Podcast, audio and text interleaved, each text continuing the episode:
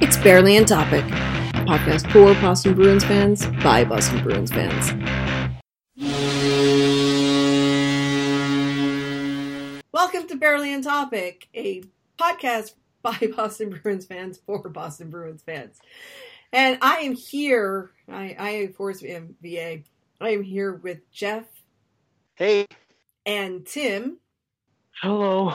both of whom have have been very gracious with their time today because I needed to go do something that was scary and stupid and wonderful.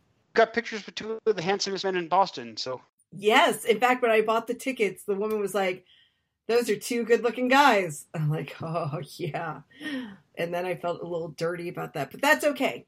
That's okay. So I've never been to these card and trade shows before. It was kind of a weird experience, and there was a huge amount of waiting around because the Bruins weren't on time. Apparently, there was an optional skate this morning, which Bergie and Brad both didn't participate in but uh, Kuraly had to, so he was a little bit low energy, and he was the first person that I met. But I had a great time sitting at this table with my uh, my new pals uh, Kevin and Tracy, who uh, we were talking about Bruin stuff, and it was a great time, and we had a lot of fun. I told them about the podcast. I hope they are listening. If they are, hi. Anyway, so I went up to go see the Kuraly thing, uh, you know, uh, because they, they had numbered tickets and whatever. And I went up and I'm like, I'm not really sure if this is what I'm supposed to do. So I hand the ticket over to the woman. She's like, oh, no. In the meantime, like Sean's sitting there and he's just like kind of like, mm. and and um, she's like, oh no, this is for later. I'm like, oh okay. So over on the other side, I'm like, hi Sean. he goes, hi. He's like, nice jersey you got there. Because guess what I was wearing? The Kuraly jersey. Of course I was wearing the Kuraly jersey. So, yeah, and I said, and I did not realize this could be taken the wrong way, but it was, or at least in joking. I said, yeah, I read the, uh, the blog post about how you, you don't see that many Kuraly jerseys, and, and I, I wanted to wear it. And he goes, oh, so you wore it out of pity. Well, and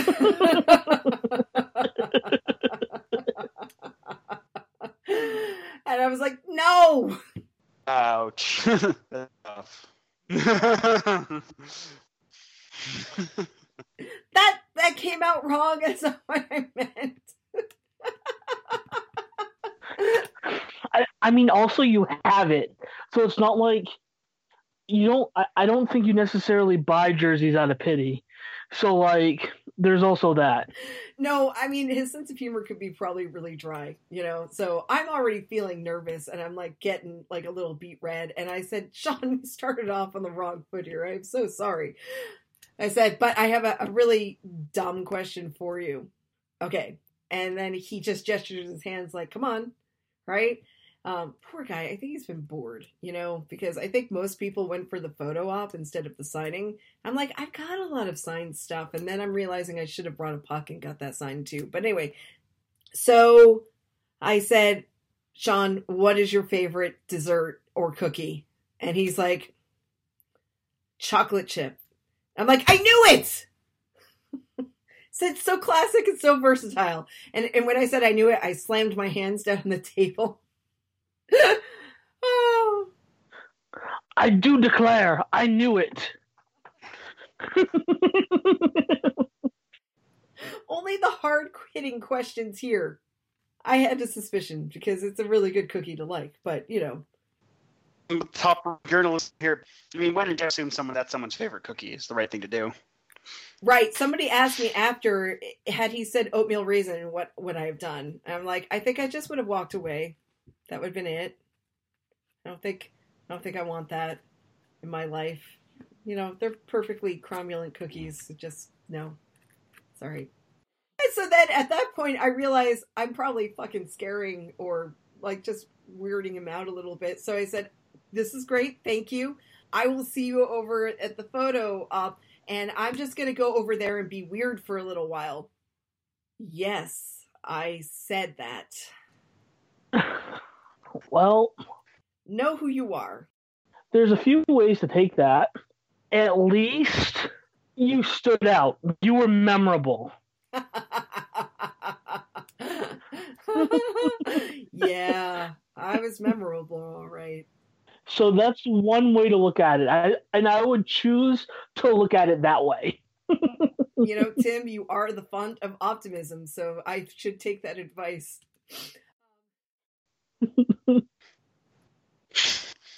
And what did he say to that?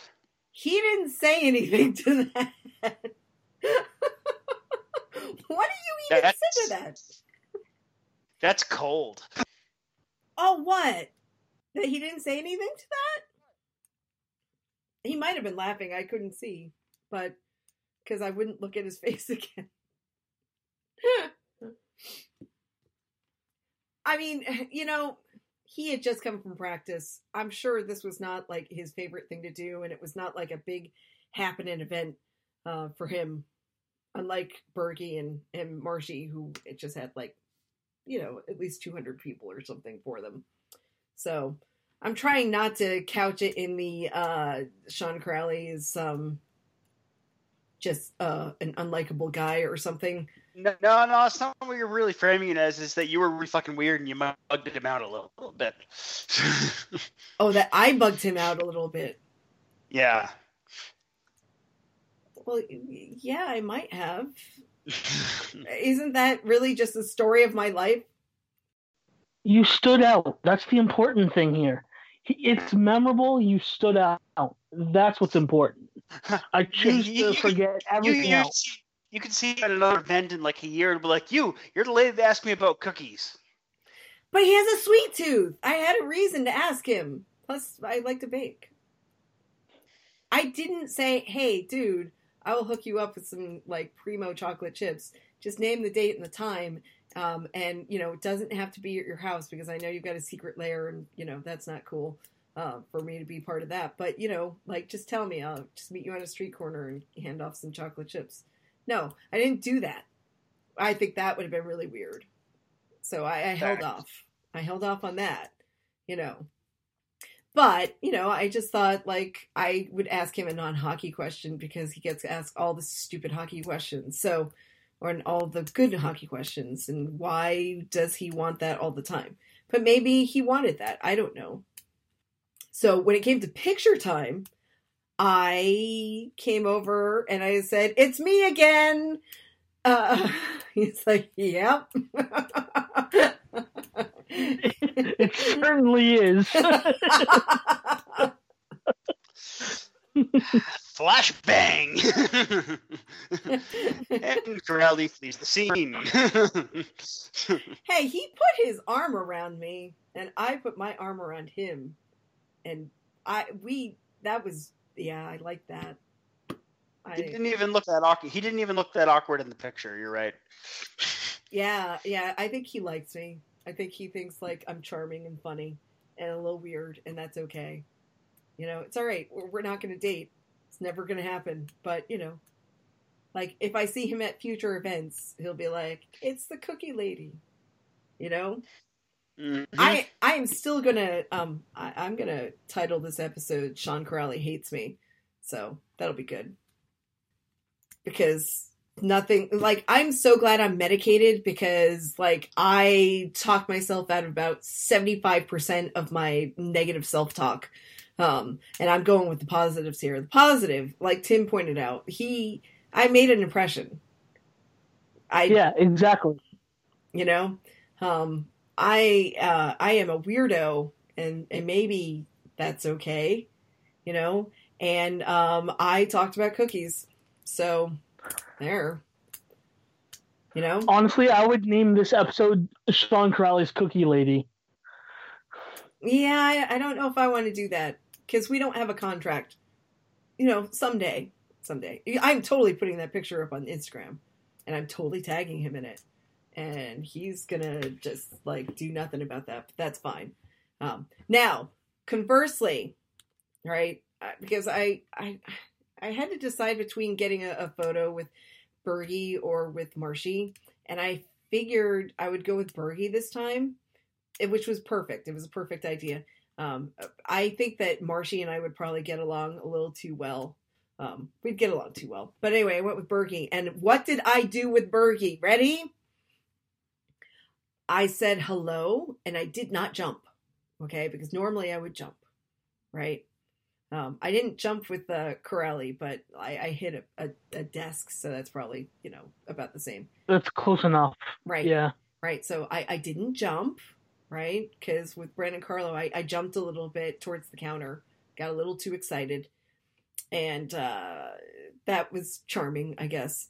Um, I'm gonna couch it as charming. It's charming. Um, so with Bergie, I, I just stepped up to him. I said hi. I barely looked at him because I couldn't. And he, we put our arms around each other for the picture. And then we took the picture and I said thank you. And I walked away from Bergie and I managed to be upright. And I barely looked at the picture and I walked out of the, the venue because I needed to go then. I mean, that's that's as good as could have gone. I would have asked something stupid like, "Do you like beating the Leafs every year?" Like, and he would have been like, "Obviously, because I like winning." So, I mean, that's not bad. You did well with that one. Yeah, I I I honestly didn't have anything to ask him because I I just did not want to sully this at all. I just wanted this to be a perfect moment in time where I could stand next to the, the perfection that is Patrice Bergeron and and have a memory forever and ever about how I was a very, very good girl.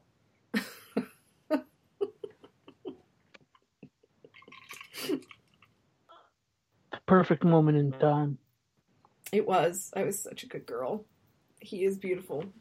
I couldn't look at him. So right now we are... we're on another long stretch with no problems.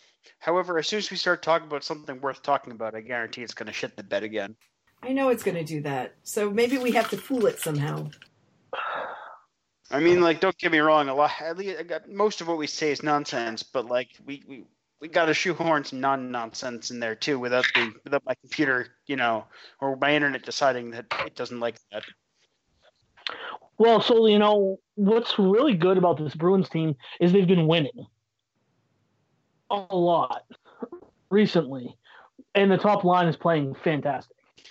They have the most points in the league, but they've only played 13 games.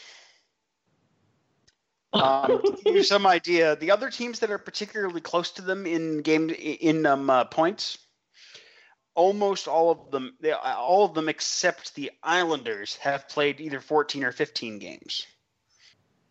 I love this segue.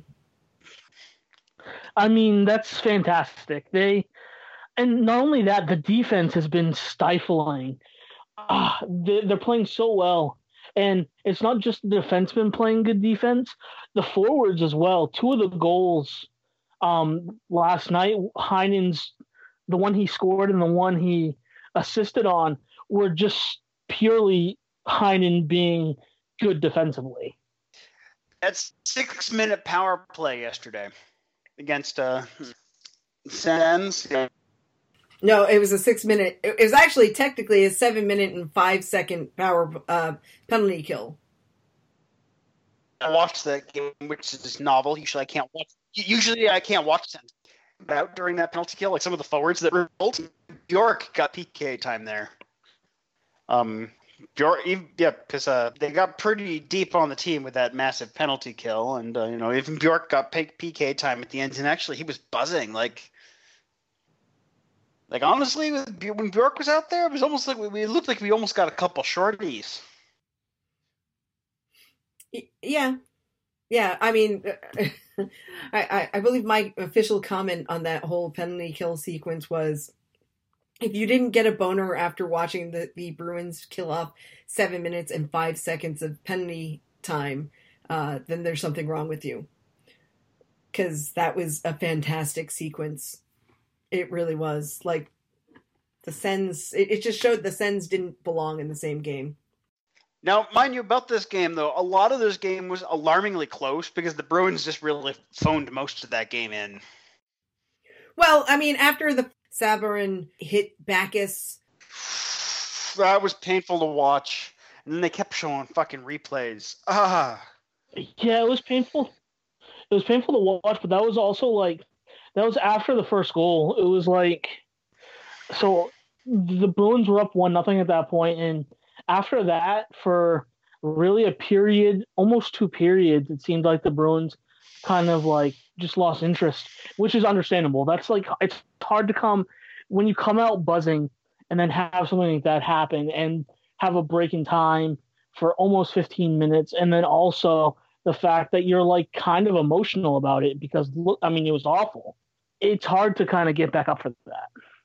Yeah. The Bruins just looked awful after that. First of all, eh, eh, let's just talk about the fact that that guy is going to be released from the hospital with basically some lacerations and he has a broken nose. It looked like there yep. was busted. It looked like there was a broken tooth there in that Instagram photo he posted, unless that was yeah, already fucked. Yeah, I can't tell you if it was or not, if, if that was a, a, thing. But you know, basically, let's just point out his his uh, his injuries are relatively minor compared to what you thought could have happened based on his losing consciousness before he hit the ice. So it was that hit was there was nothing wrong with the hit. It was a very forceful hit. It's not like somebody took a headshot or anything. It's just um, it was just a it was bad luck bad, bad luck. You felt for Sabourin. You felt for Backes because Backes felt like he did something really bad, and all he did was just basically brace for a hit. But uh, you know, Backes uh, left the game right after that. I mean, he was visibly upset, which I don't blame him. Well, that wasn't just that. I think Backes was more. It was quite a bit more than just upset. There was a glassiness to his eyes. I think Backes is pretty badly concussed too. I think he said he's going to miss at least two games. Yeah, I, I, I was getting up to that. He's also got a UBI, which it's probably a concussion. He's got history, and that was a direct head, direct hit to the head with Sabourin's head. So, yeesh. yeah, yeah, they hit. I'm surprised that Sabourin didn't have a bad concussion there. Um, but it's like all the injuries I saw just were the like you said the lacerations and the broken nose. Um, so it must have hit just hit perfectly. You know what I mean? Um, well, I mean, he could have a concussion too. They're just not saying that. Um, they don't tend to talk about that very much. I mean, all that we really know here is that he's healthy enough to be released from the hospital and presumably returned to Ottawa. So that doesn't mean he's not concussed. That doesn't even mean he's not concussed badly, right? It just means that it's like, okay, this guy can travel without, you know, ending up with a freaking hematoma in his in, in his brain or something. That's what it means. Yeah, yeah. Based on what we saw happen, he's very um, lucky. So, so, eh, but anyway, eh, I mean, that hit basically changed the game for a while because the Bruins just weren't in it. They really weren't until the third period. I was just like saying they, they kind of took over the third period. It's kind of like they found their legs back and they, yeah, they just kind of took over. I mean, the it was they were kind of like, I'm done with this. Let's go get it, and they got it, and they got it good. Yeah, which I'm glad they did because I really had every feeling that yesterday's game was going to be a trap game. Oh, and you could see it. I mean, they played they played down to an unimaginably bad team, which again, we've been talking about this for years that they do this. I'm pretty sure it's one of the cases every good team does it. However, do you know a really bad team they didn't play the Sharks. Sharks. oh. How is DeBoer not fired yet? How was DeBoer not fired after that third period? He should be. Does he have compromising pictures of Doug Wilson? How is he not fired after that first period? I mean, the third period was bad, don't get me wrong. I have not seen that kind of thing in a long time. But basically, oh, I'm sorry. After the second period, I guess technically by the end of it, it seemed like San Jose was trying to just get thrown out of the game just to end it. Like players are like, "I'm done." So let's just get the let's get a game misconduct and be done with it. Well, that's just it. Even even well, even Evander Kane, who you know is actually one of their only like two players that's playing well with him and Burns, wanted out. So. well, Evander Holy, oh, Evander Holyfield. Let's try that again. Evander I mean, Kane. almost almost as shitty. You're on the right track there. Well, Uh. E- E- Evander Kane was actually uh, named Evander after Evander Holyfield. Oh, that's unfortunate. Uh, okay, so so basically, here I am um, watching the game, and I'm just th- sitting there thinking to myself, is Evander Kane just going to keep being a shitty guy on the ice this game? And yes, he is. And what he kept doing was going after McAvoy. And you know what? If you are going to go after McAvoy, who do you think is going to come for you? I was just going to say you, you better be ready for a six foot nine Slovak to rip your soul out through your chest. Yeah. Ah, yeah, God. and then like being a coward about it. Like, like fucking guys named Kane in this sport. Am I right? Yeah, yeah. They're I think I'm pretty sure that they're the shittiest, you know? Um Yeah, so I so I, I and he kept doing it and he just kept and he didn't want to fight Chara. And Chara's like, I'm ready, you know, and then other people would get in the way. And it's just like, then it was just like, oh, Kane and somebody else decided they were going to try to tag team McAvoy. And I'm just like, you guys got to stop this shit because really it's going to get out of hand. And then you saw the guys trying to go after Marshy, and Marshy's like, yeah, I'm just going to weasel out of this because that's what I can do. What? Weasel? Wiggle out of this because, you know, I don't want to be part of this. Um, you know, Yeah, like you said, he tried to wiggle out of it, and he he did get the game misconduct, so he's out. The other smart thing the Bruins did is I'm pretty sure it was like the last like six and a half minutes of the game, maybe seven.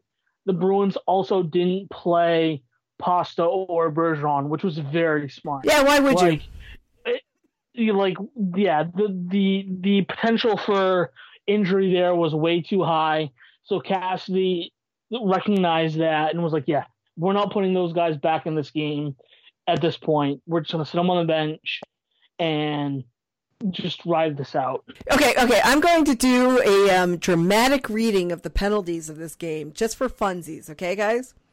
In the first, six fifteen, San Jose, Barclay Goodrow tripping against Brad Marchand.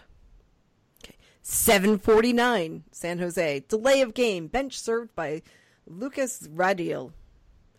920 Boston, Matt Grzelcyk holding against Logan Couture. What? He doesn't do that. 1625 San Jose. Thomas Hertl high sticking against Charlie McAvoy. And that was the first of the har- the high sticking against him or the first of the penalties that they tried against McAvoy. Okay, the second Boston David Krejci hooking against Erik Karlsson. No, Krejci doesn't do that. 309 San Jose. Thomas uh, Thomas Hertl tripping against David Pastrnak. No, you can't do that. 936 San Jose. Lukas Radil tripping against Matt Grzelcyk. Oh, you jerk. Okay, this is where it gets fun, guys. The third period. There are like 20. I swear to God. Oh, I'll count. 1, 2, 3, 4, 5, 6, 7, 8, 9, 10, 11, 12, 13, 14, 15, 16, 17, 18, 19. I was close. There are 19 penalties in the third period. At 108, you had San Jose go uh, high. Uh, Evander Kane was high sticking. Who do you think he was high sticking, guys? This McAvoy. This McAvoy. Yeah, it was Matt. Everyone just wanted to hit him in the grill with with their sticks, apparently. Yeah, apparently that's what it was. Uh, at 108, also San Jose, uh, his uh, Brendan Dillon was uh, penalized for roughing against Zdeno Chara because guess who decided to come in and try to clear up the mess? It was Chara. And then at 108, Chara came in. Uh, it was in the box for roughing against Brendan Dillon, but Brendan Dillon totally deserved it. 544, San Jose, Radil heisting against Charlie McAvoy. They were really going after McAvoy, and it was really just pissing me off. 602, Jake DeBrusk tripping against Mark Edouard Vlasic. Uh, 1210, San Jose, Erik Karlsson, game misconduct.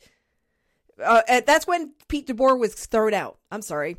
So he got to serve that for Pete DeBoer getting thrown out of the game.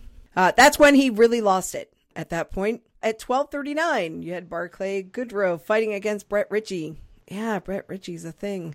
1239, Brett Ritchie fighting against Barclay Goodrow. 1239, Brett Ritchie misconduct. Yep. 1239, San Jose misconduct. Uh, Barclay Goodrow. So they're thrown out of the game. 1325, Brad Marchand roughing against Couture, 1325. Couture roughing against Brad Marchand, 1325. Misconduct for uh, Logan Couture, 1325 misconduct for Brad Marchand. So, yes, each team has had two players thrown out for misconducts. 1542, Lukas Radil roughing against David Backes. And yeah, that's right. Backes is going to get a misconduct, but not yet. Oh, no, he is. He's going to get it in this thing. I'm sorry. I was reading it wrong. Okay, so yes, Evander Kane gets a mas- misconduct. David Backes gets a misconduct. And then finally, your last two are Timo Meier interference against Grzelcyk and 1943 at the same time. Grzelcyk roughing against Timo Meier. So ugly, ugly game. Bruins won that five to one, and they could have easily won it with more. Yeah, yeah. They out, they outshot them like forty five to seventeen. 40, 41 to 17. Okay, yeah. Bad, bad. Yep. And of course, you know, David Pastrnak broke his one game scoreless streak was snapped with this game. Thank God. It was really, really tough to live through that. It was really hard. I, I coped with the whole five assists. Yep, the five assists uh, against the uh, Rags. Yep, but man, it's not the same. It's not the same. The only good thing, I only thing worth remembering about that game, honestly, was um both Pastrnak and Pastrnak passing up, getting his one goal at the game. Marchand passing up a hat trick, so Bergeron could get a hat trick instead. Oh, uh, about the Rags game? Yeah, Yeah. it's the only thing worth remembering about that game because that was just beautiful. Uh, Yeah, that was a team just like being a team. And yes, Bergie got another hat trick and it was beautiful. As I said, I'm just like his line is just saying, no, Brad, like, no, no, Patrice can have the hat trick, especially Brad, who would have had a hat trick otherwise himself. Brad's going to do okay this season. He just wanted to give it to his best bud, you know? They love each other, and I love it. I want to point out one thing about that that Sharks game. My my personal favorite goal was uh Brandon Carlo from the blue line going down to his knees, taking a shot. Brent Burns, yes, Brent Burns moved out of the way because he's going to get clocked in the head. So kudos to him for saying I can't block this shot with my head because that's a bad idea. And then Martin Jones didn't even see it. So Brandon Carlo, yes, offensive powerhouse. He had until last night he had four points in three games. Two of those were were- two of those were two assists against the Rangers, but like fucking a Brandon Carlo doing the thing, winning the points, sports. Yay! Um, yeah, he's doing that hockey. And to top it off, the goal against uh, the Sharks was not only a knuckle puck, like Martin Jones was Mr. Magoo. Like literally. Like all of a sudden the puck was in the net and he was like, Oh, there it is behind me. Like it was bad. Well, that's just it. Martin Jones has been catastrophically bad, but that goal was the one that like was the one it was was the one that you, that was inexcusable, right? Yeah. Like he was bad in No. that game. He's been bad in general. Like, like incidentally, everyone who ever said he should have kept Jones should probably just go ahead and off themselves now because he's not really capable of adding to the discourse. Yep. Yep. I, I do want to mention one thing about the Rags game. When Pasta was basically pushed into Henrik Lundqvist and Bergie capitalized on that by scoring a goal and it made Hank very, very upset and they challenged that for goaltender interference and lost. Pasta went over to the bench, you know, he has time and he's just going over there and talking to Tuukka. And Tuukka just looks like really happy to be sitting there talking to, to Pasta over at the bench. And I'm like, I want this movie. I want to see this. This is like the new buddy cop movie. Incidentally, think about think about how much Rask is feeling it right now. He's playing that well, and he's happy. I don't think we've ever seen Rask this, ha- this happy for this long at a stretch ever. I love it. I want to see it forever. Well, yeah, because it means things are going really well. But like, but it's exciting to see. Yes, of course. There's the selfish thing of like, yes, they're doing really well, but there's the, the thing of like, I just want him to be happy because I'm that kind of person. Yes. Oh, I'm talking about feelings. Oh no. Yes. I know, I know, but I, I just I want to see that. I want to see that that movie. That would be a fun movie. But, but but now, of course, goal challenge that gets followed by um uh, Lundqvist on that goal, I believe. Um, we'll say and then while he's fucking around away from the net, goal scored, and yet somehow the Rags didn't pull him right then and there. When obviously it's like, nope, Lundqvist is not capable of playing this game. Yeah, I I don't understand why they didn't. Rip shaved off, even though like any any idiot could see that wasn't goaltender interference. Yeah, And there's a, what I want to know is why did David Quinn not pull him right then and there? That goaltender had lost the plot. He was no longer capable of playing that game. I don't know because maybe Henrik told him he wanted to stay in and redeem himself. But like it wasn't even it wasn't even just pull him right then and there, which should have been the case. And he's sensible because like when he came out for the second, like okay, maybe let him finish the period, but like what the hell? Like why would you do that? I don't know. I, I I thought he was cooked after the first, but he let him do the second, and then I was surprised. I was actually surprised there was another guy in in in the third because I figured he was just going to live and die by that. I was just happy Mika Z- Zibanejad didn't kill us again. Yeah, but I feel bad he got knocked out of the game. I was gonna say there's because it's because Zibanejad got killed. That's why. That's Um, that's true, but he he's he kills the Bruins like whenever they play either when he was with Ottawa and now with New York, he just kills them. I will agree that he's like a Patrick Maroon or Thomas Vanek um, uh, caliber Bruins killer, except he's a better player than either of them are. Right, right. True, he's Especially very Maroon. good. Lesser, lesser extent, Van, look, well, when Vanek was good, he was comparable, but he just hasn't been that Thomas Vanek in over a decade. And all, No, no, he hasn't. He has flashes, but he doesn't have consistency. Is he still with the Red Wings? For? I don't even know. What now? I don't know if he re-signed with anyone this season. I don't know. I, I thought he was still with uh, Detroit, but I'm going to look it up. I know that he had extensive. Oh, wow. Yeah, he's an unrestricted free agent. I mean, he's 35 years old. Yeah, he's a, he's a free agent. Uh, he doesn't seem to be signed anywhere in Europe. I don't know if maybe he's taking part of the season off or something. That's something I don't it's like if he's not signed, just like go play go home and go home and be like the um uh, and be not only like the, the poster child for for the Austria, Austrian league, but also like score like four million points because it's the fucking Austrian league and like their premier league team is is is is is, is Red Red Bull Salzburg, which if you recall from the lockout in uh, 12 thir- in 2012 2013, apparently tries to poison their players by only having Red Bull on the bench. Oh As God. reported, by, as, as, as reported by Johnny Boychuk, Oh. for them during the lockout. Oh. Honestly, I I respect it and I'd play it for him because of it. Mm-mm. No, no, that's that's just nasty. So, um, injuries, guys. We got to talk about some injuries. It's always fun and exciting. Oh, right now, huh? Um, so infection, because that's uh, what's wrong with um, um Nordstrom now. He has an infection on his elbow, and it's mostly better. Apparently, he just, it's just so long before he's allowed to sweat. Brett Ritchie also has an infection. Yes, it was not clear why. Um, pitching practice on Friday briefly caused a bit of Friday or was the third one of those days. Briefly caused a bit of of uh, fervor on Twitter. There, everyone seemed to think that Connor, Connor Clifton, third line right wing, was going to happen. Like, no, it's not, and sure, it didn't. No, it, it didn't. I do do worry for the mental state of the people that thought that was a good idea. Practically, God, these people shouldn't be allowed to breed. I pointed it out just because I thought, oh, this is curious. Um, I never once thought that's something that's going to happen. There were, there were people that seemed to think it was a good idea, like multiples, which is like, what the fuck? Yeah, I, I think it's just the curiosity. Everybody's very excited about Cliffy hockey, so they want him to play any position, and that's not a good idea. But that's okay. Cliffy also played uh, right wing for a game for Providence last season, and I'm pretty sure in when he played in the prospect showcase or the prospect game that he scored a goal playing right wing. So I mean, it's not necessarily an ideal situation, but like he he can he's done it like twice at least.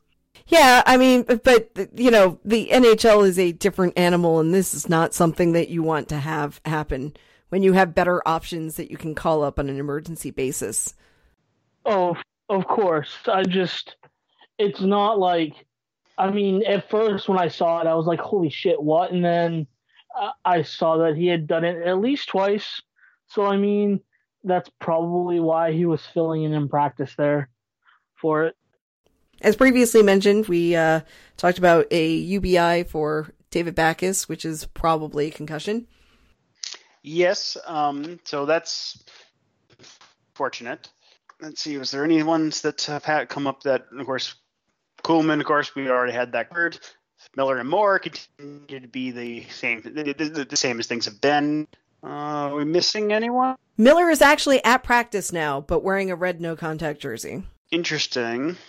They're going to keep him off of LTIR, apparently, and they're looking for him to come back. But now we've got a situation where, like, what, Cliffy Hockey has like 11 games left?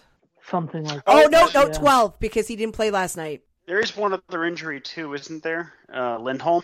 Yeah, yeah, yeah. I think that's another UBI, which we all assume is a concussion because it was, uh, what game was that? Against, was that against the Blues? Or the Yeah, I think s- I think I think it was the Blues. He wasn't in for the Rags game. Yeah. Yeah, I think it was the Blues as well. Because they played the Blues after Toronto, right? Yeah.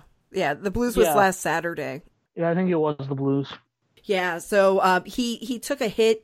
That they're they're you know like uh, Nesson was guessing that there was a certain hit that he took that basically meant he uh, uh, and he didn't come back after that that hit. So um, the, it was a little bit high. Um, he seemed to be grabbing his head, so that's probably what it was. Yeah. So I mean, it's a lot of injuries, but the cool thing is like not a single one of them is actually an essential player. Yeah, I'm knocking on wood like there. basically all of our like present almost uh, with every single injury is like which is interesting. Yeah, I wish them all better health, but yeah. I don't want more essential people to be. again, Nordstrom's the most essential injured one. Not that big a deal. But now you you have no Backes on that line either, which well, you've got Wags and you've got Kuraly and mystery guest. Well, it's Cehlarik. Talk about that. Cehlarik has not looked good. Nope. Like, like, like he's been on before It looks decent, right? He does not look like an NHL player whatsoever on this call, on, on this well of call ups, I should say, because he's been sent down, back up, and sent down between games multiple times now, right? Yeah, yeah, he's done that. Cassidy's comments basically sound he has no confidence. Uh, I think, yeah, Cassidy. I think Cassidy's pretty much through with Cehlarik. Yeah. Um, I I saw some quotes from on from Fluto before. Let's see if I can find it on the Athletic. I think he described his play to mediocre to bad or something.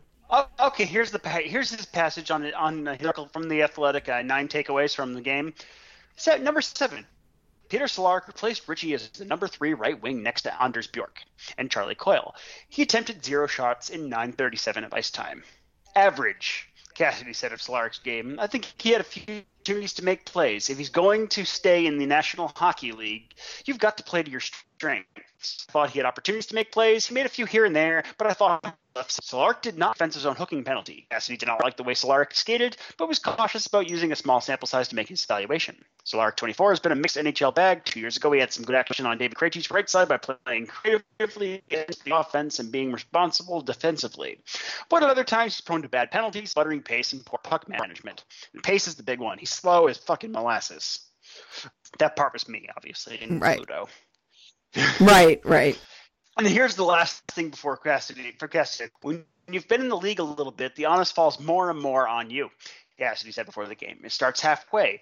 It's starting to shift to him now. If he's seen the league, he's not new to the league. He's seen our program here. He knows what our guys play. It's up to him to get his game in order. Whereas if I brought up Cam Hughes, for example, it's much more on him to get acclimated because he's never been through it. Cehlarik there, feeling like there's non-zero chance this current call-up may be the last we see of him. Yeah. He's played 39 NHL.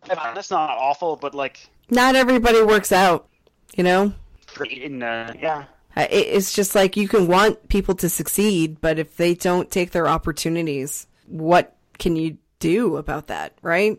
they are what they are. Whatever, right? Mm-hmm. I mean, just one of the last hopes for a, from a pretty bad draft.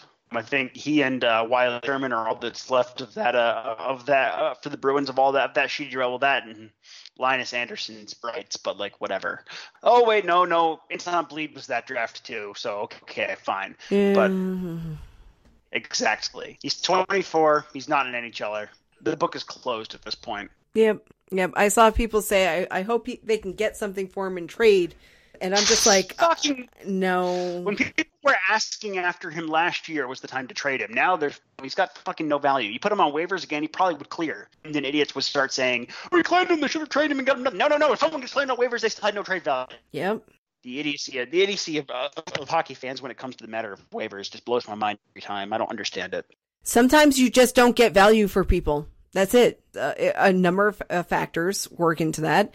You can draft to the best of your ability, and then you can just not get the right person, or you can get a person who just does well for a while and then they stop. The Bruins have lost five players on waiver in the time that I've been watching.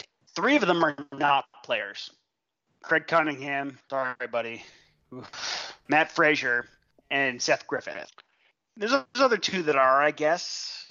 I think the books, the jury's still out on Suman, and that and Colby Cave's uh, brief interval of being a player, I think, has come to an end. He did score a goal yesterday, and I, I got Oh, did, did did he get called back up? He got sent down for a spell there. yeah, and then he killed a man, and then I don't know if he got c- called back up, but Ben uh, sent me a message saying Colby Cave scored a goal. Fucking Ben.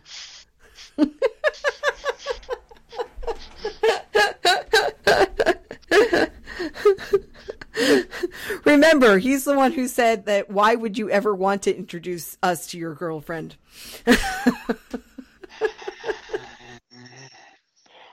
That's fair. I wouldn't want to introduce me to anyone either. Oh, now. Come on. If I could in- introduce myself to Sean Kuraly the way that I did, everybody can introduce everybody else to each other.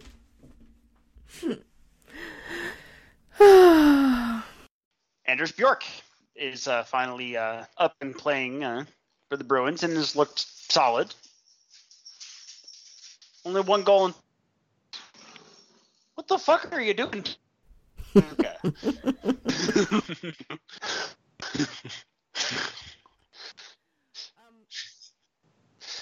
Tuukka found a doorstop while playing with the toy and it went boing, is what happened, incidentally, listeners. so, yeah, uh, Anders Bjork, um, he's- getting his time playing playing reasonably well, which is nice.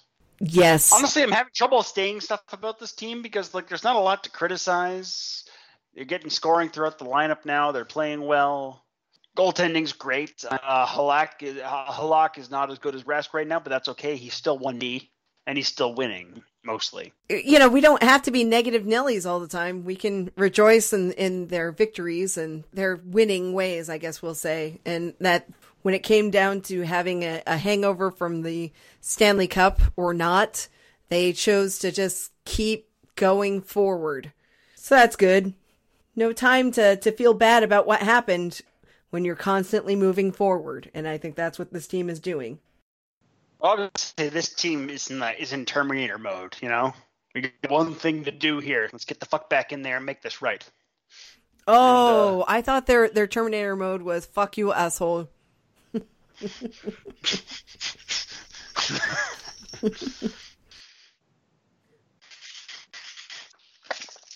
that is a line he says.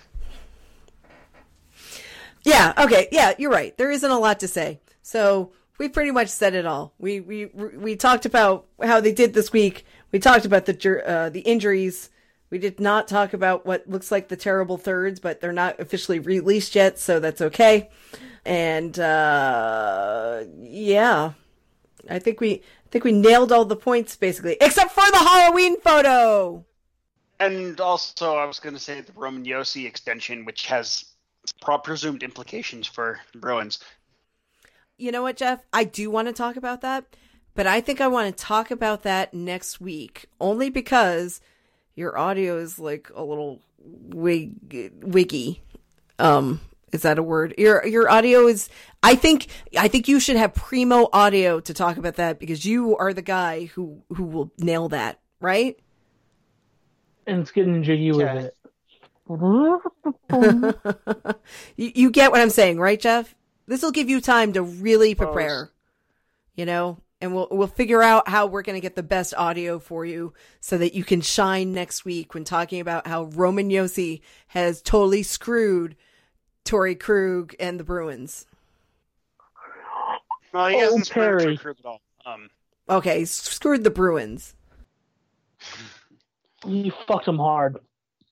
Ah, if only. Anyway, see, Roman Josi is like almost 30. He's like 29. And I, I think that that contract extension is really dicey. Um, given his concussion history, uh, and, um, How much of his game relies on speed is uh, usually a red flag for their game not aging well, too.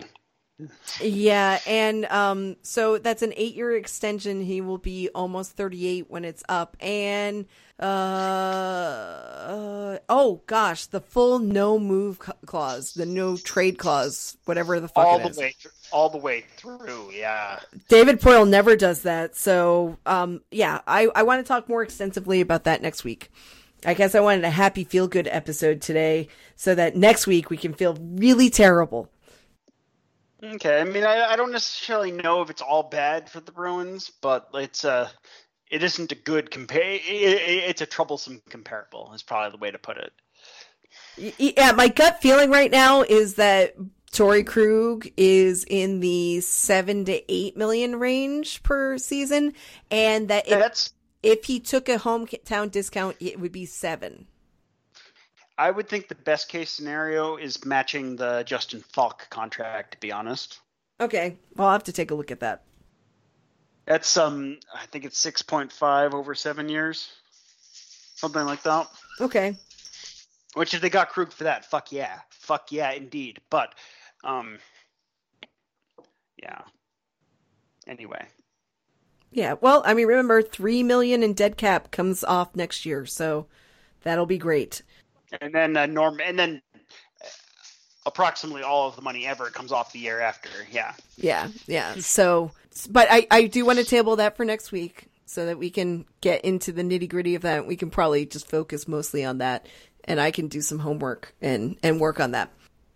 But yeah, I did notice that this week, and I also noticed the really ugly Winter Classic jerseys that the Predators have.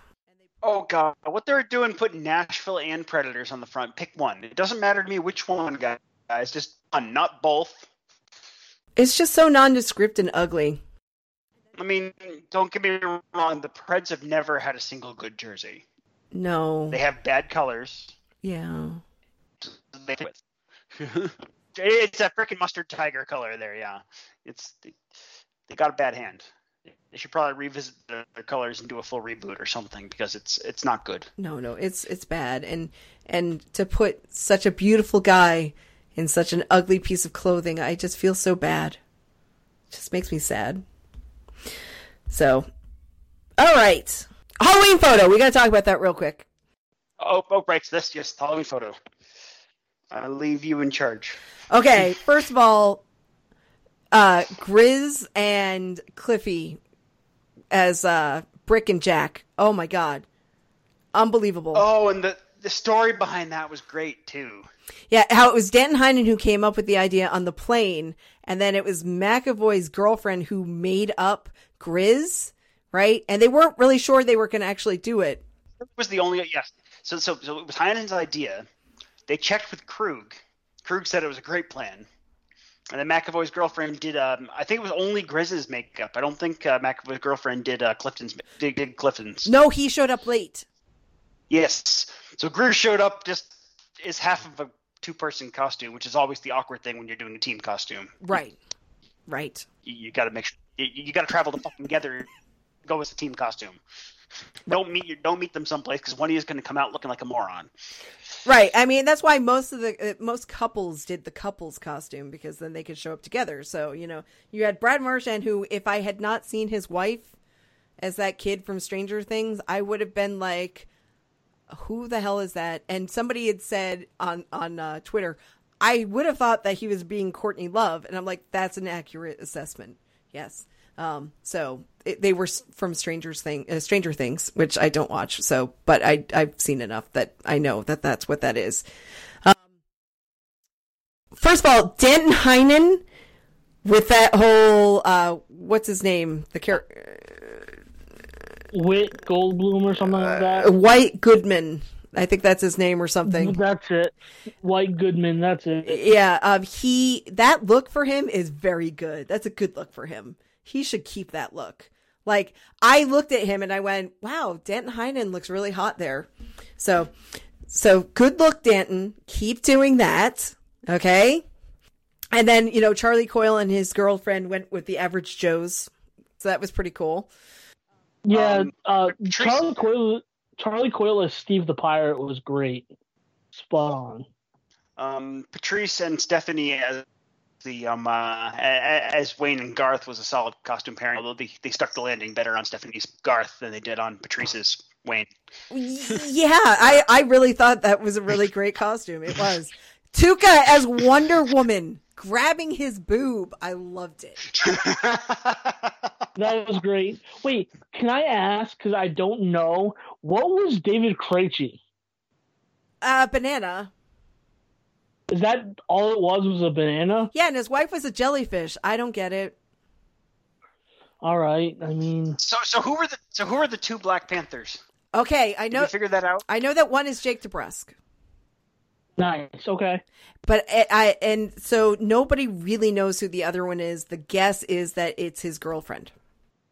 Look like that because like that would be weird if they both wore. The, I mean, Killmonger's effectively the same costume, just did sense. So fine. Yeah, I know. If I were like, Okay. I- I'll be honest with you because I talked to to Glenn about this. I said if I were gonna go, or if you were gonna go as as uh as T'Challa, I would totally be Shuri, and I would not do it in blackface or anything because that's offensive. Just do it like you know, just just be Shuri. You know. Would you be Shuri or would you go with the Dora Milaje costume? Oh, actually, you know what? I changed my mind. I said, you know what? I I might be Okoye because she is strong Yeah. and powerful and wonderful, and like I I might want to be her. Well, as I said, finding a distinctive Shuri costume would be trick would be challenging. An Okoye costume is obvious, right? Yes, yes, yes. Because okay, you're right. You're you're very very right on that. Okay, so um, we're not going to go as Black Panther and Okoye, but it's a very good choice. So I don't know. I don't understand that. I don't understand why that happened. And I got confused because a lot of people said I and even I said this that I thought it was Nordy and Backes that were dumb and dumber, but it looks kind of like his wife too as being really ugly. I think, yeah. I think it's Backes and his wife. I think so too. It was. which I don't know why he would want to do that to his beautiful wife, but whatever. I, I I will say, in terms of sports costumes, one of my favorites was it's not hockey, but Michael Chavis, who played for the Red Sox and he's also a prospect uh, in the Red Sox system, was Batman, and he was so excited about wearing his Batman costume that he basically wore it the whole entire night before on October 30th. And his girlfriend posted like a three minute video of him just running around their apartment in this costume. And it was one of the greatest things I've ever seen. And she was, because he, I think he's 23, he's going to turn 24 soon. And she was basically like, How old are you turning? Like, in a couple days? Like, really? And he's like, Batman has no age. and it was one of the purest, greatest things I've ever seen in my entire life. so, yep. Uh, uh, I talked to somebody at the thing today and I was like, what was Kuraly? I, I can't really figure out where he was. And she said that he was the Joker in the back. And I was like, she's like, I just called him a clown. And I said, but isn't he supposed to be the Joker? I guess it's a mask as opposed to face makeup, which I'm not sure why you would make that choice, but I guess maybe if I had his complexion, I would not want to put on the face makeup either. I know, I know. Charlie McAvoy was definitely the Joker in front because that was pretty obvious, especially with the hair. Yep, yep. And then you notice that Torey Krug and his wife were not in the picture. No, but they, they were, were they the ones that were in denim? That they were Justin and Brittany? They were Justin and Brittany on the denim date. Yeah, that was really good. That was really, really good.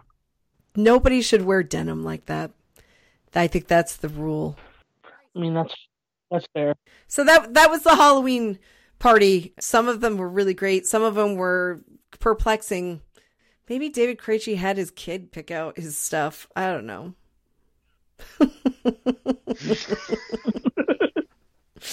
Daddy, you're a banana.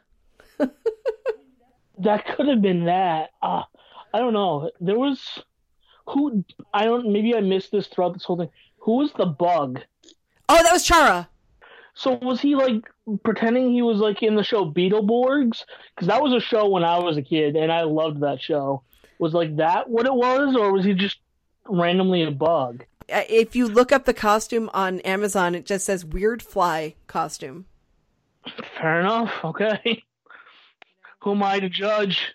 Uh, You know, when you're six nine, you just find something that fits. Yeah, fair enough. I mean, with difficulty, but yes. Yes, as our six foot five guy can tell you. it's hard enough at six foot five. I have no idea how Charb is made. Well, apart from being a multi, ha- having about a bajillion dollars to his name, and therefore he can afford things to be tailored. That, that's Well, most that's how, true. how Char is able to find things that can fit him, isn't it? But you know, yes, but you also know that Chara is very. I don't want to say stingy. I don't want to say frugal. I want to say good with his money. did we ever figure out who uh, Pasta was? I think he was the face paint guy in the back on the back left side. Okay, I'm not sure if he's trying to be Beetlejuice or the Babadook. Not sure. fair enough. Okay. Yeah, I wasn't sure that was him, but everybody says it's him. So I'm like, all right, cool. You know, Oh, that's one thing that maybe we didn't touch on. Apparently, he got in like Oh. yeah. an accident with someone, and the person was like, "Sorry, Pasta," and posted a picture that he hit Pasta's car. Apparently, Yes. uh, Well, I found So- out from that that one, Pasta owns a Porsche. Two, some guy hit his Porsche. Three, Pasta will still take a picture even though he doesn't look particularly happy in the picture. He will take a picture with you after you hit his Porsche. Yeah, And fair can, enough. can I, mean, tell you that that was the inspiration for me going to that trade show today and getting photo ops with two guys uh, because I figure that guy had to pay a lot more money to get that photo than I had to pay. So there we go. And then I also said, well, well, you know, Bergie's obviously taking this money and putting it into the college fund for the kids. And I made up a fiction that Sean Kuraly is going to get his MBA. So there we go. That made me feel better.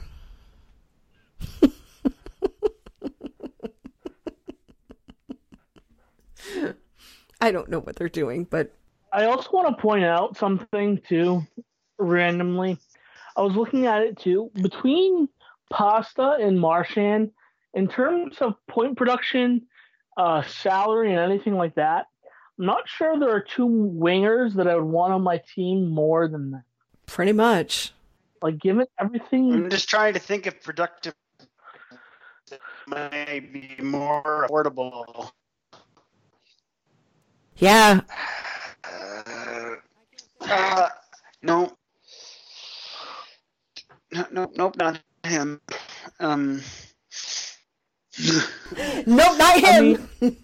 not that I, I guy. I know, no, I know no, not that guy. That one, that one makes a lot of money. That one makes a lot of money now. Um, yeah, I don't, I don't know if there is anyone actually. Um, that is like discounting folks on ELCs because they don't count. right, exactly. Like, I know Draisaitl's having a great year, but he's also got a huge contract. It just seems like those two guys, they've signed great contracts. They're producing way above. And I actually, what made me kind of bring that up is I saw a tweet yesterday or the day before from a Leafs fan who basically like spelled out the production between Pasta and Marchand, and then also a Marner and Matthews, and then put their total like their total point production right now versus their uh salary cap, their salary cap hit, and it's like not even like close. Like who you would rather have. Like it's insane.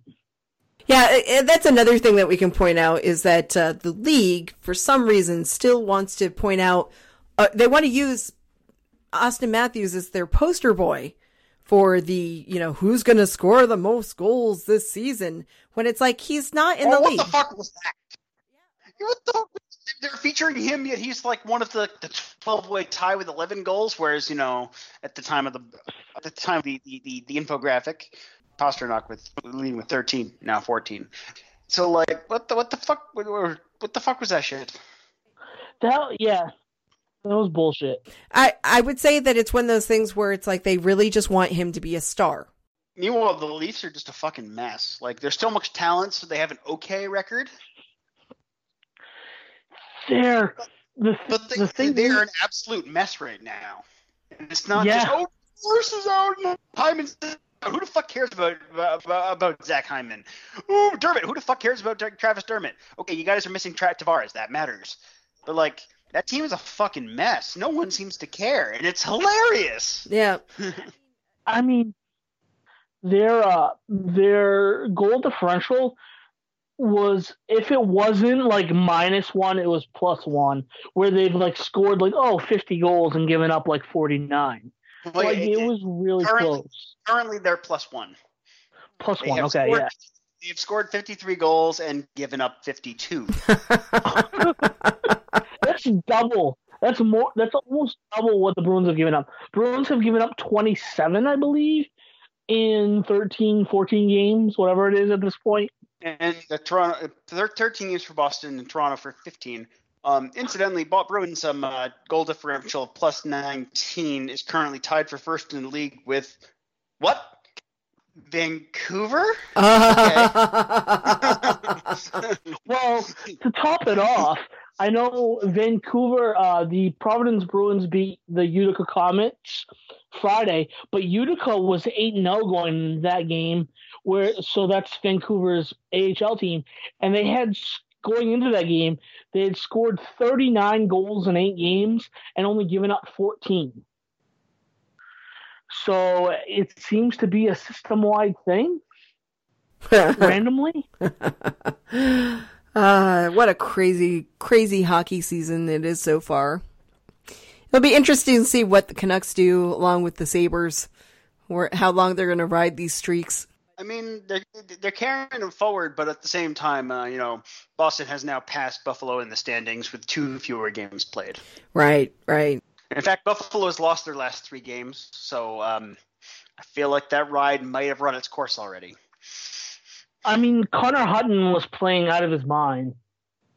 But at the end And- of the day, he's just Carter Hutton. Exactly, exactly. Like They have a career backup and a prospect that has failed to launch as their goaltending team. This is not going to last. And I say this is someone who really, really likes Ralph Krueger, Krueger as a coach and always has. Also I low key want Buffalo to be good, just because like I don't know what it is about Buffalo, like in terms of like both the Sabres and um the Bills. I just can't be mad at them for some reason. Like I can't- like they they sell out their arena when their team is like in last place. Like Well, I just, just their, their, their fans their fans refuse to give up, even though their even though their teams are basically like just a just a season long, you know, uh, scene of sideshow Bob walking through a field full of rakes. I mean, that's what being a Buffalo sports fan is, right? Is getting smacked in the face with a rake every three steps. Kind of. I mean, I feel bad for the Buffalo fan base after Buffalo went to four straight Super Bowls and never won any of them. I, I, they're the one AFC team that I don't, uh, AC, AFC East team that I don't pick on. Um, really. I'm just gonna say the first to pull that kind of that kind of pathetic shit. Didn't didn't the Broncos do that in the 80, in the late '80s too? Did it? Um, yeah, but I hate the Broncos. Um, three. Three. Um, because the I, I believe all three of them were with John Elway because John Elway ended up winning two overall in his career, but I'm pretty sure he was two and three in the Super Bowl in his career. Yeah, but those those Super Bowl wins were late in his career. In his early career, he lost all of the Super Bowl appearances he made. Yeah. But I, I Exactly. I've always hated John Elway and I've always hated the Broncos, so I just don't give a shit about them at all.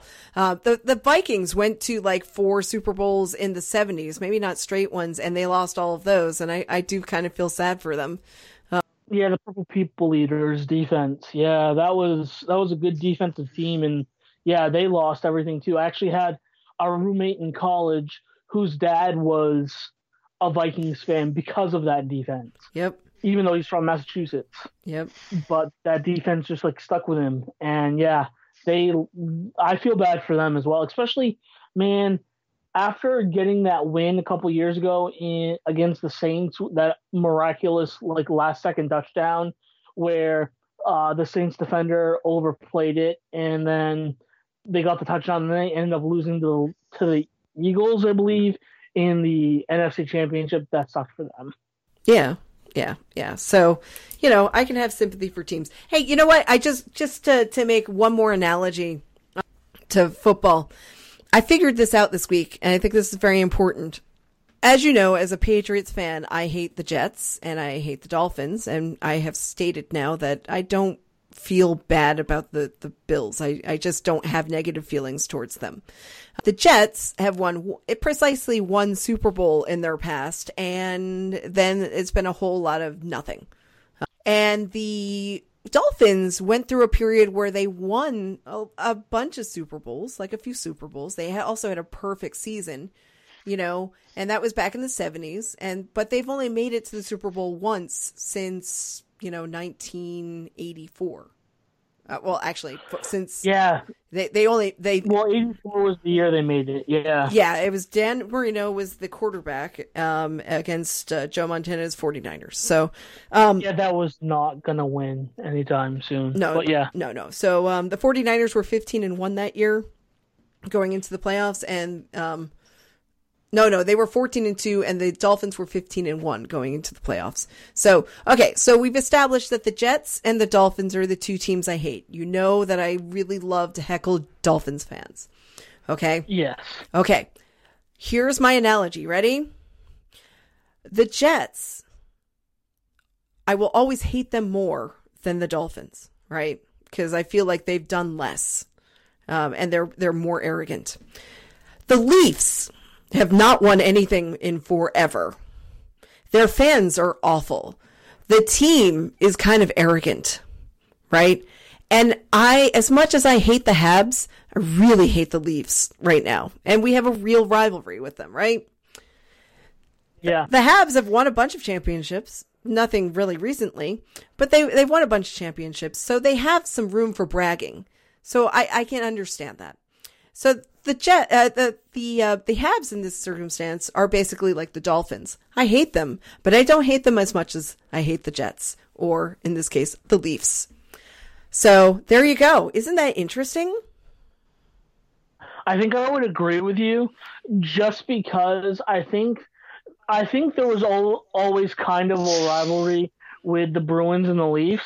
I think that playing each other over the last few years and things like that in the playoffs and important games has kind of elevated that.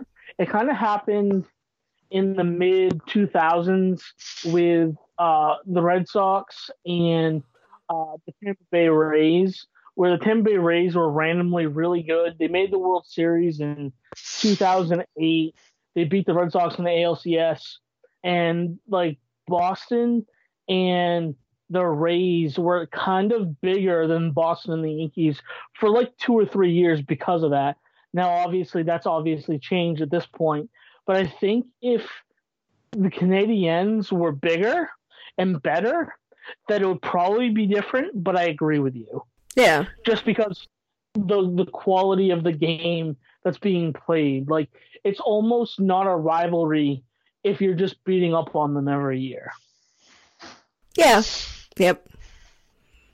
So I thought I just thought that was an interesting thing because I I don't often compare the two sports like that, but I did this time. The Heat won the championship in like a couple years ago with LeBron James. They won a few championships with LeBron James, but being a Miami sports fan has sucked. Like they've had like that, and then the Dolphins, like like you said, haven't won since the '70s. I mean, the only other thing, technically now the Marlins changed their name from the Florida Marlins to the Miami Marlins, but like they haven't won since 2003. Although randomly, the one sports team in all sports that haven't lost a playoff series is the Miami Marlins. They've made the playoffs twice in their existence and they've won the World Series both times. That's a random stat. But like yeah, they have. Interesting. Yeah, they won in '97, which was the fourth or fifth year in existence, and they won in 2003. Those are the only two years they've ever made the playoffs, and they've won the World Series both times. So stats here on barely on topic.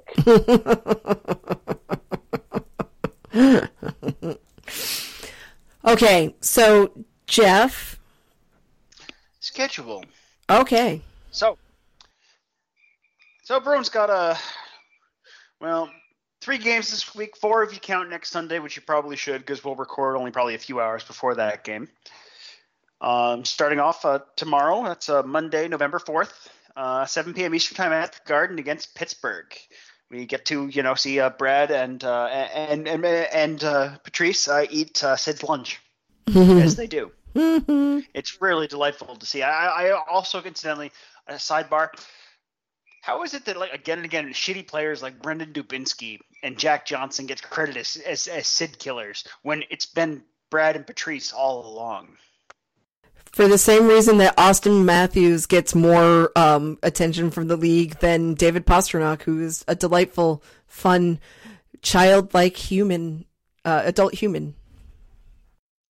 And doesn't literally look like Man Bear Pig. Yeah. Yeah. Anyway, um, follow that game up uh, on a back-to-back, which is unfortunate. And incidentally, of course, this team's the team we're playing on the back half of back-to-back. Montreal, that's PM Eastern time, which is a strange start time. At the Bell, at the Centre Bell. Yeah. Montreal games are always fun. I mean, they're a good, they're a well-coached team because Claude's doing good work there. He just has, you know, mediocre players to work with, so I'll, I'll take it.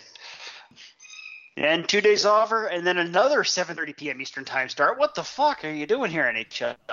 Lots of places start at seven thirty. Boston usually doesn't, but lots of places do. Like I, I just take offense because like you push that start time any later, and like it starts fucking with my day, with my next day because you know I live in this bullshit time zone. Again, it could be worse. I could live in Newfoundland. That would make then nothing would make sense anymore because it's an hour and a half time, hour and a half ahead of Eastern. But yeah, that's right. Newfoundland does that weird half hour bullshit. Yeah, that um, makes no sense to me. Anyway, so Friday, November 8th, 7:30 p.m. at whatever they're calling the not Joe Louis Arena. The Pizza Box. Yeah, it's Little Caesars like arena or something. Yep. I want to go to their beer garden someday. And then close out the week on Sunday, November 10th, 7 game Eastern time at the Garden against the Flyers. Oh, Unfortunately, ooh. it means at the Garden, which means there's no gritty. I was just going to say, no gritty. It makes me sad. mm. Okay. Um, so we come off a week after playing three shitty teams, and it looks like we're playing one really shitty team, and then all like meh. Pens, Habs, and the Flyers. Yeah. Yeah. Meh. Well, there we go. It's a it's a packed week. It's four games. It's that's a lot. Yeah, it is. Um, only three nights off for us viewers, and of course the players themselves as well. So anyway, um, watch the games. We will. Damn right. I, I love how Tuukka comes in clear, so clear she, she's just doing her Tuukka thing in the background, and it's just clear as day. No, the squeaking you're hearing is Mika playing with a squeaker toy. I haven't heard Tuukka make a sound in quite some time. All right. Oh, Mika's coming in. Zibanejad's coming in with the squeaks. no, no, no. This one's spelled Keepersoft style. Two eyes, two K, two eyes, and two Ks. Zibanejad's oh. one Zibanejad cut corners on his name. Uh, well, yeah, yeah, and he's also not Finnish, right? So well, well, his mother was. That's the thing. He's, his mother was a Finn. His father was Iranian, and he's Swedish. Yeah, he's from. I, am pretty sure. Um, randomly, Mika Zibanejad has been on the podcast called The Basement Yard. It's a random podcast with Joe Santagato and Denny Priori, and they're just kind of random, almost like YouTubers. And since the since they both live in New York City, they both randomly became friends with Zibanejad, so he's been on their podcast a couple times, and that's the story. Wow, I I had no idea that Zibanejad was actually Swedish. I don't know how he didn't. Yeah, yeah, yeah. He's yeah, he's, he's he, he, both of his parents are immigrants to Sweden. Of course, his mother just from Finland and his father from from Iran. He, he he's one of the most um uh, um uh, it, it's a very interesting heritage that gentleman has. and I get a kick out of it. And yet they didn't use the yet they didn't use a particularly Finnish spelling for his first name that was clearly presumably derived from the Finnish version. I'm guessing they Swedishized it. Well, also, um, the Swedes and the Finns don't like each other that much. So, Fact. yeah, so you might want to just make that not so Finnish. That's all. hmm Anyway, I guess I'll do the thing. Yeah, yeah. Um, uh, thank you, listeners. You've been listening to Barely on Topic. You can find us on SoundCloud, Stitcher, Google Play, iTunes, and wherever you're. Oh, Spotify. your Oh, podcasts are found. Talk to us on Twitter at Barely on Topic or on Facebook at Barely on Topic Podcast. And then, of course, if you really hate yourself, there are our personal Twitter accounts. I, of course, am at Dr. Hand Grenade. I am at Tim A. Richardson. Follow for Red Sox musings and Buccaneers hatings. yeah, yes, it's it's true. Tim Tim is definitely a, a Bucs masochist. Um, and I am Sean Kuraly probably hates me at twitter.com. also known as at VA from RI. And I don't think Sean Kuraly hates you. I think he's probably scared of you. That that could be very true. That yes. Um, I'm very intimidating. I mean, like in a this person could make me having to put be forcing me to put the lotion back in the basket in the near future. I better wash my back. Sort of scared. For the record, no, don't want to do that with him. Not at all. No. no. Carlo, Carlo, on the other hand. So. so that went well, Tim, huh?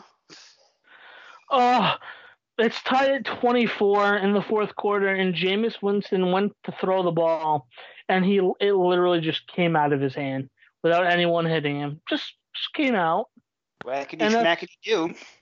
and and and of course Seattle cut recovered. Now Seattle has first and 10 on the 15 yard line. Yay! So basically, s- Jameis Winston just kind of like let the ball fall out of his his hand. Like I just let words fall out of my mouth in front of famous people. Yeah, basically Jameis Winston remembered he was Jameis Winston. Is the point? Yeah. Oh. Womp womp. because he's terrible and fucking just want to move on from him at this point. Well, on that note, Tim, Word?